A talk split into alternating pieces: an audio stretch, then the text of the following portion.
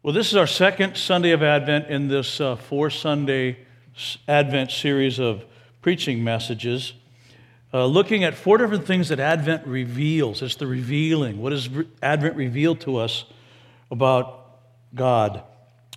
Uh, I've entitled this message uh, Advent, Jesus, and the Heart of. Does any, any chemists in the room? Who knows what the symbol AU stands for? Gold. Advent, Jesus, and the heart of gold. Any Neil Young fans in the room? How do you remember the song? Yeah, yeah, Neil Young. This song, well, you know the song, Heart of Gold. Neil Young had. Are there any Neil Young fans in the room?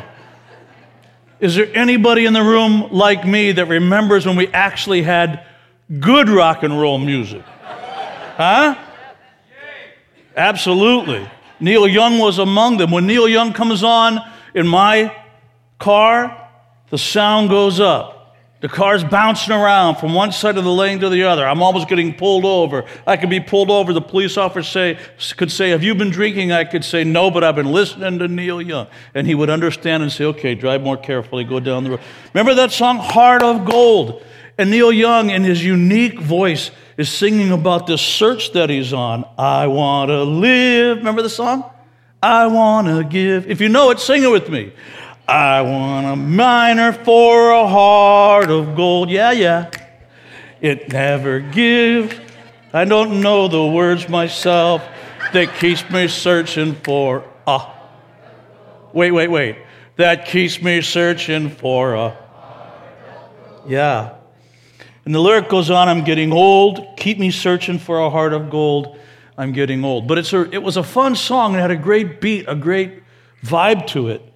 But it's about this search. And if you actually listen in on the song, you start realizing this is more than just a song. This is a call of angst, a call of longing, a call that is a little bit like Ecclesiastes. I've tried this, I've been there, and it left me wanting I've been to Hollywood, I've been to Redwood, I crossed the ocean for a heart of gold. I've been in my mind. It's such a fine wine that keeps me searching for a heart of gold. And I'm growing old. Several people uh, have written about this song. They've given their opinions about what it actually means. You know, you know, you realize, you know, Linda Ronstadt and James Taylor are both singing backup on that song.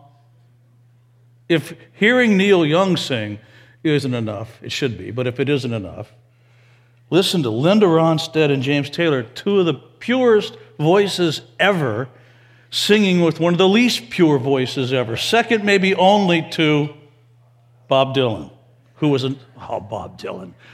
When I hear Bob Dylan on the never mind. You got to save somebody. Do you know that, Jeff? May be the devil, but you still got to. Thank you, Jeff. Pat. We're team preaching today. You know, that song, Heart of Gold. I was coming. Come on, man. it was on the list of the 500 best songs of all time by Rolling Stones. It made the top third. It was, like, it was just under 300, number 297. It was number 17 on Billboard's top songs for 1972. And it was Neil Young, who's a Canadian artist. It was pretty well rated in Canada, but it was Neil Young's only hit to make number one on the American Billboard. Did you know that? He never had another number one hit except that one, even when he was, when he was I think maybe when he was with Crosby, Stills, Nash and Young, they might have had a number one hit. But Crazy Horse with Neil Young never had number one. Heart of Gold was the only one to reach number one. And listen to what some people say about the lyric. Quote, this song is mainly talking, these are Neil Young fans, sort of in the Neil Young fan club, writing about the lyric of Heart of Gold. This song is mainly talking about searching for fulfillment. He describes how he's been to Hollywood and Redwood, but never, never found the meaning of his existence. This is how people are hearing the song. Another writer, these were the times where Neil Young in being a searcher and explorer in the gold mine of his own mind to find the pureness of some kind of truth to live up to. These are the times when he was doing that. Quote, it's these expressions I never give. The writer says he's having a difficult time committing to anything.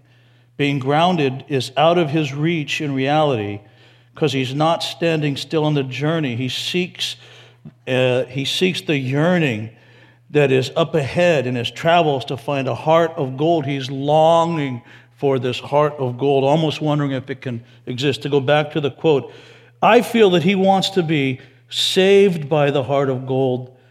That can be a metaphor for the Savior.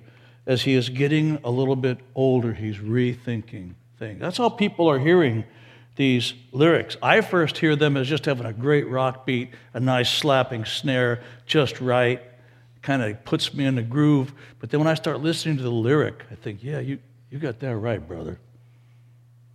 Been everywhere, everywhere, everywhere, searching for a pure heart. And you feel like you still haven't found it, but you're still searching. I love it because that song gave voice to the search I was on when I encountered Jesus in 1975. Man, there's got to be more than what I've been experiencing.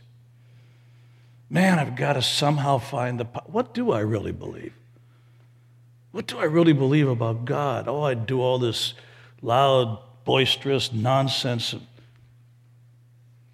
like I'm on a stage someplace looking for meaning and value. But when there's no one watching and the lights go out, what do I really believe? I'm searching. And when I experienced the purest heart ever in 1975. It reminds me of that too. When I found the heart of gold. When I found the heart of gold, that's when I found the heart of God. When I found the heart of God, that's when I found the heart of gold. And my searching transitioned from trying to find that pure heart to trying to find ways to access it more deeply. You see the change? I've found the heart, I've entered the room. But how do we get closer? How do I get more warmth out of it? How do I experience that gold more purely, that heart of God? And that's what this Advent candle is going to be lit to remind us of. It reminds us that there's this revealing. And one of the things it reveals is last week revealed the strategy or purpose of God, which is hope. This year, we're remembering that Advent reveals the heart of God. What do you mean by heart? We, we throw that term around a lot. We, we eat our heart out. We, we speak from the bottom or feel from the bottom of our heart. We have a bleeding heart.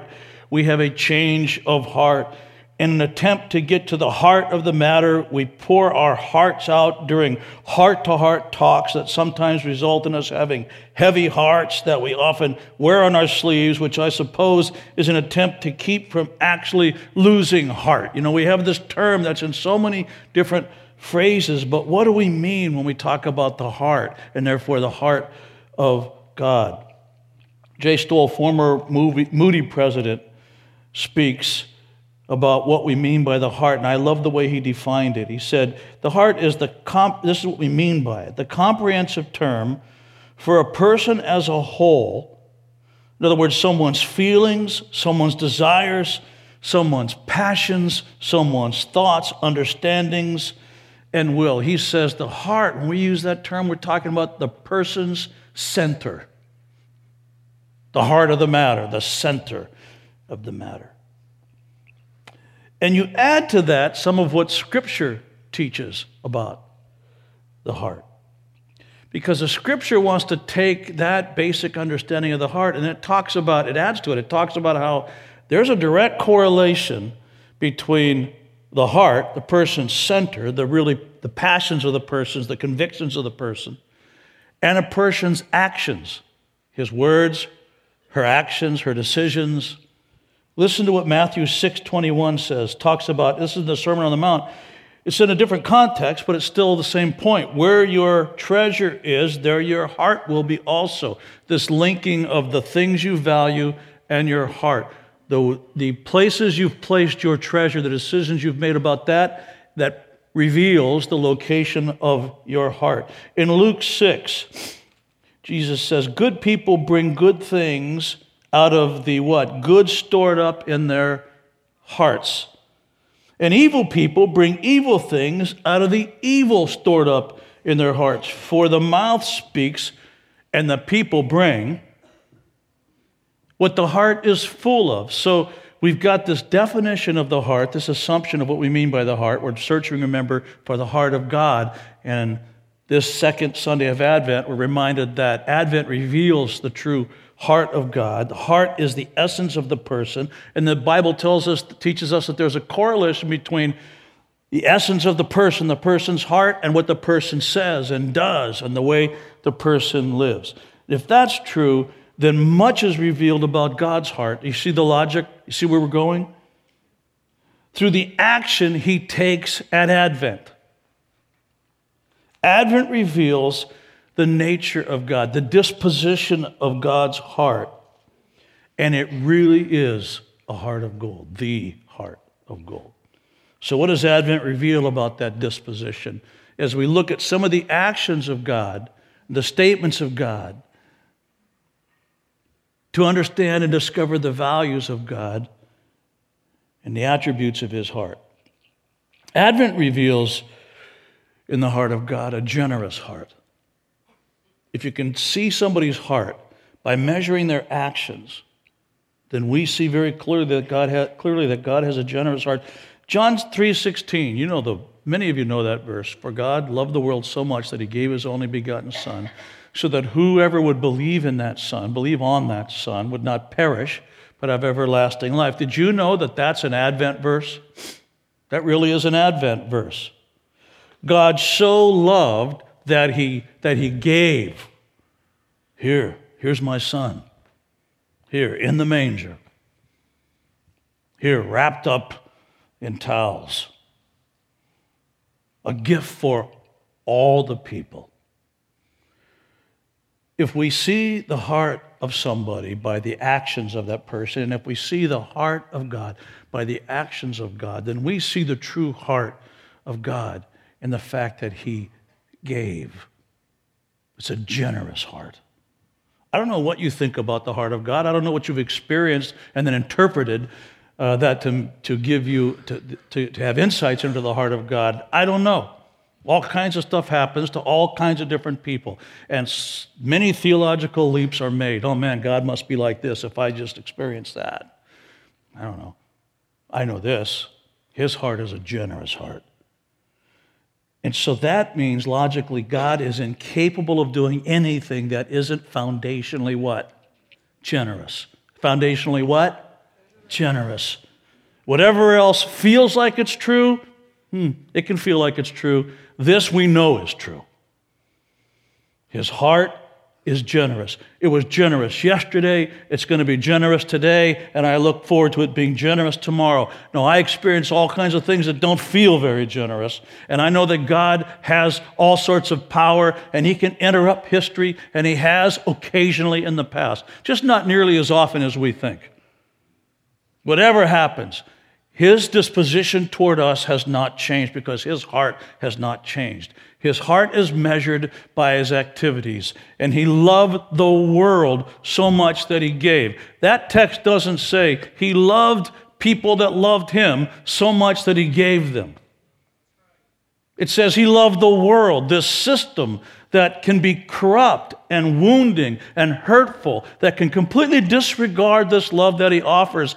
That doesn't cause him to falter or be any less generous toward it.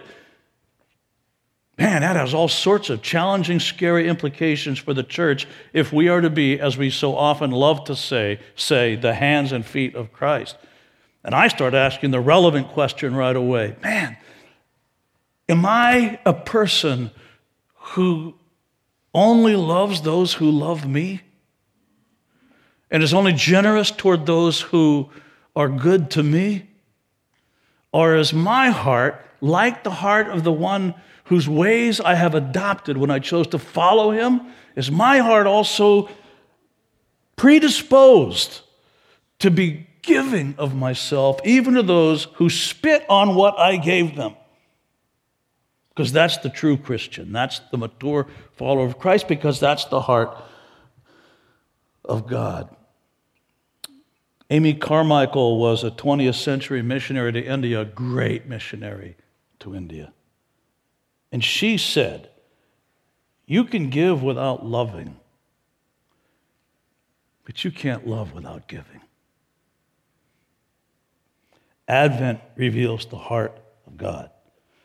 It's a generous, generous heart. We know that because He gave. He so loved that He gave. And then finally, this Advent reveals not only a generous heart of God, but when Advent reveals the heart of God, obviously it reveals a loving heart. He loved, so He gave. Because it's possible to give without loving, but it's not possible to love without giving. Most of us know that. Listen to what Scripture reveals to us about this loving heart of God just through a handful of random texts that actually today become Advent texts. In 1 John 4, that's where that text tells us that he was the initiator of love. By this, the love of God is revealed to us that God has sent his only begotten Son into the world so that we might live through him. And this is love, not that we loved God, but that he loved us, and he sent his son to be the settling of accounts, the propitiation is a fancy word. For our sins, beloved, if God so loved us, we also ought to love one another. He took the initiative to love first. He was, the first, he was the one who came up to us and said, Hey, well, you want to dance? knowing that we could say no in front of everybody. He took the initiative. He walked across the room with everybody in the room watching. And he went right up to you, Derek, and he said, Hey, bro, I so love you. I give myself for you. You want to dance? Come dance with me. He said that to every human being that's ever been created. He loved first Listen to Romans 5. While we were still helpless, at just the right time, Christ died for the ungodly. Christ died for people who didn't think he should need to die for them. Christ died for people who didn't care that he died for them. Christ died for people that were rejecting him or neglecting him or hadn't even ever heard of him. Christ died for the ungodly, for one will hardly die for a righteous person, but perhaps he'll die for a good person, would even somebody would even dare to die. But God demonstrates his own what? Love toward us. And that while we were still dirt clods, he died for us. While we were still awful, he died for us. While we were still sinners, he died for us. Wait, while we were still relatively ethical people, who were indifferent toward God. He died for us. He loves us. I don't know what you experience and what you draw from that experience and what suppositions you come to about God's heart and his disposition toward you from that experience, but I know what God claims. I mean, capture this, folks. He loves you. He loved you before you loved him. He loved you before you knew about him. He'll love you long after you reject him. That's his heart. Hmm. So much more is said. I love that Psalm 36. Lord, your love reaches to the heavens, your faithfulness to the skies. The psalmist is trying, he's getting his head around this and trying to express it, and words are failing him. Your righteousness is like, like the highest mountain, your justice like, like, like great, deep. You, you, You, you, you love so much you preserve both people and even animals. I mean, you love, you love, you love, you love. You are love, the text tells us, not in Psalms but other places. How priceless is your unfailing love. Can you see and hear the poet struggling for words? Oh, that doesn't quite capture it. Let me say it a different way. Oh God, people take refuge in the shadow of your wings. They feast on the abundance of your house. You give them drink from your river of delights. Your heart is predisposed to love, so your actions actually reveal that. For with you is the fountain of life. In your light we see. God's heart is a heart of gold because God's heart is a heart that loves. Are you still searching for your heart of gold? Search no more because it's found in Christ. Let me finish by reading you a couple paragraphs from some research that I found this week. I'm not sure where I am with my time 9, 10, 45. Okay, I'm good. Uh, March of 2016, this came out. Um, and it was written by uh, Leanna Fuller, a professor of pastoral care at Pittsburgh Theological Seminary. She says this. Stay with me because it's a few paragraphs, it's a little bit long. Said a couple of months ago, the New York Times ran a fascinating article called Googling for God. And in this piece, author Seth Stephens-Davidowitz explores recent trends in Google search data, specifically related to questions people pose about God. And he notes that the number one God related question people ask on Google is who created God? Hmm, a reasonable question. Not surprisingly, number two is why does God allow suffering? However, very surprisingly, she says, I was shocked and dismayed to see the question that came in at number three. The question that came in at number three is directly relevant to this candle today. Because that question is why does God hate me? Oh.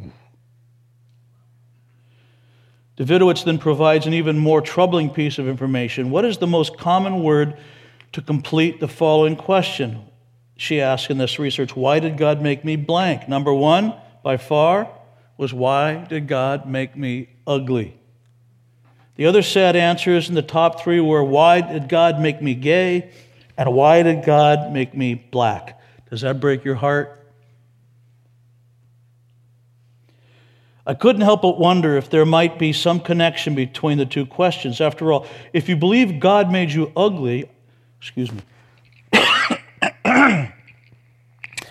If you believe that God made you ugly, it's not a stretch to believe that God hates you too, since in our culture, ugly is a very negative term that's used to denigrate people based primarily on their appearance. So it's not hard to imagine that members uh, who ask that might feel that God is at best indifferent to their plight, or at worst, that God has handpicked them to be oppressed and mistreated. You see the connections she's making in the article? All this from the question, why did God make me this way or that way? And that reveals people's understandings of the heart of God. Reading this article made me realize just how many incorrect ideas about God are still out there and how deeply those ideas are hurting people. Although the church certainly teaches that we are all sinners, it also affirms that each one of us is created in the image of God and loved, therefore, unconditionally. Unconditionally. You know what unconditionally means? You know the secret meaning of that? It means unconditionally. precious. Going on, somehow this crucial message has been lost in the wider culture because, as the Google data show, people searching the internet for answers to their faith questions seem to assume that God is primarily a judgmental, see where you plug in here, or where you plugged in last week, a judgmental, capricious tyrant who selectively applies oppression and suffering to certain groups or makes some people ugly and other people not. She finishes by saying, My prayer is that one day, in the not so distant future, Google might report their top God related searches as, Why does God care for me so much? And why did God make me so beautiful and beloved? May it be so. Got me to dreaming about my preferred, most often asked question for the future on Google when people are asking about God. It's a 300 year old question that a songwriter asked. And can it be that I should gain? And can it be that I should gain an interest in the Savior's blood? Died he for me who caused his pain, for me who him to death pursued? This question, amazing love, how can it be? Oh, amazing love, how can it possibly be? That thou, my God, shouldst die for me.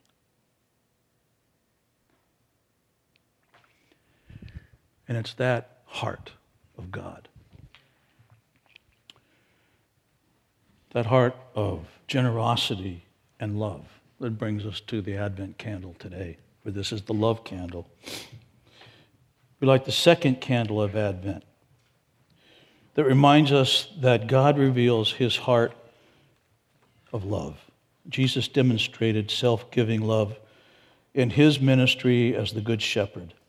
And Advent is a time for kindness, for thinking of others, for sharing with others. It is a time to love as God loved us by giving us his most precious gift.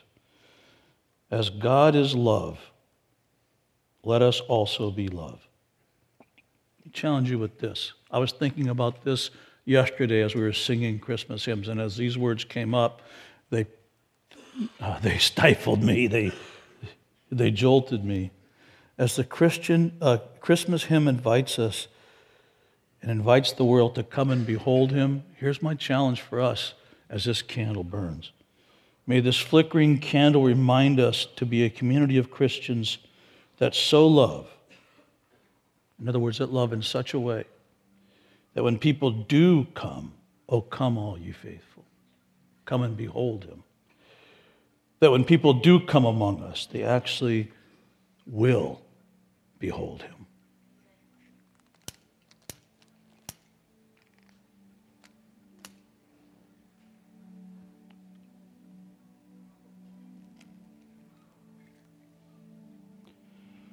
The second Advent candle that reveals the heart of God.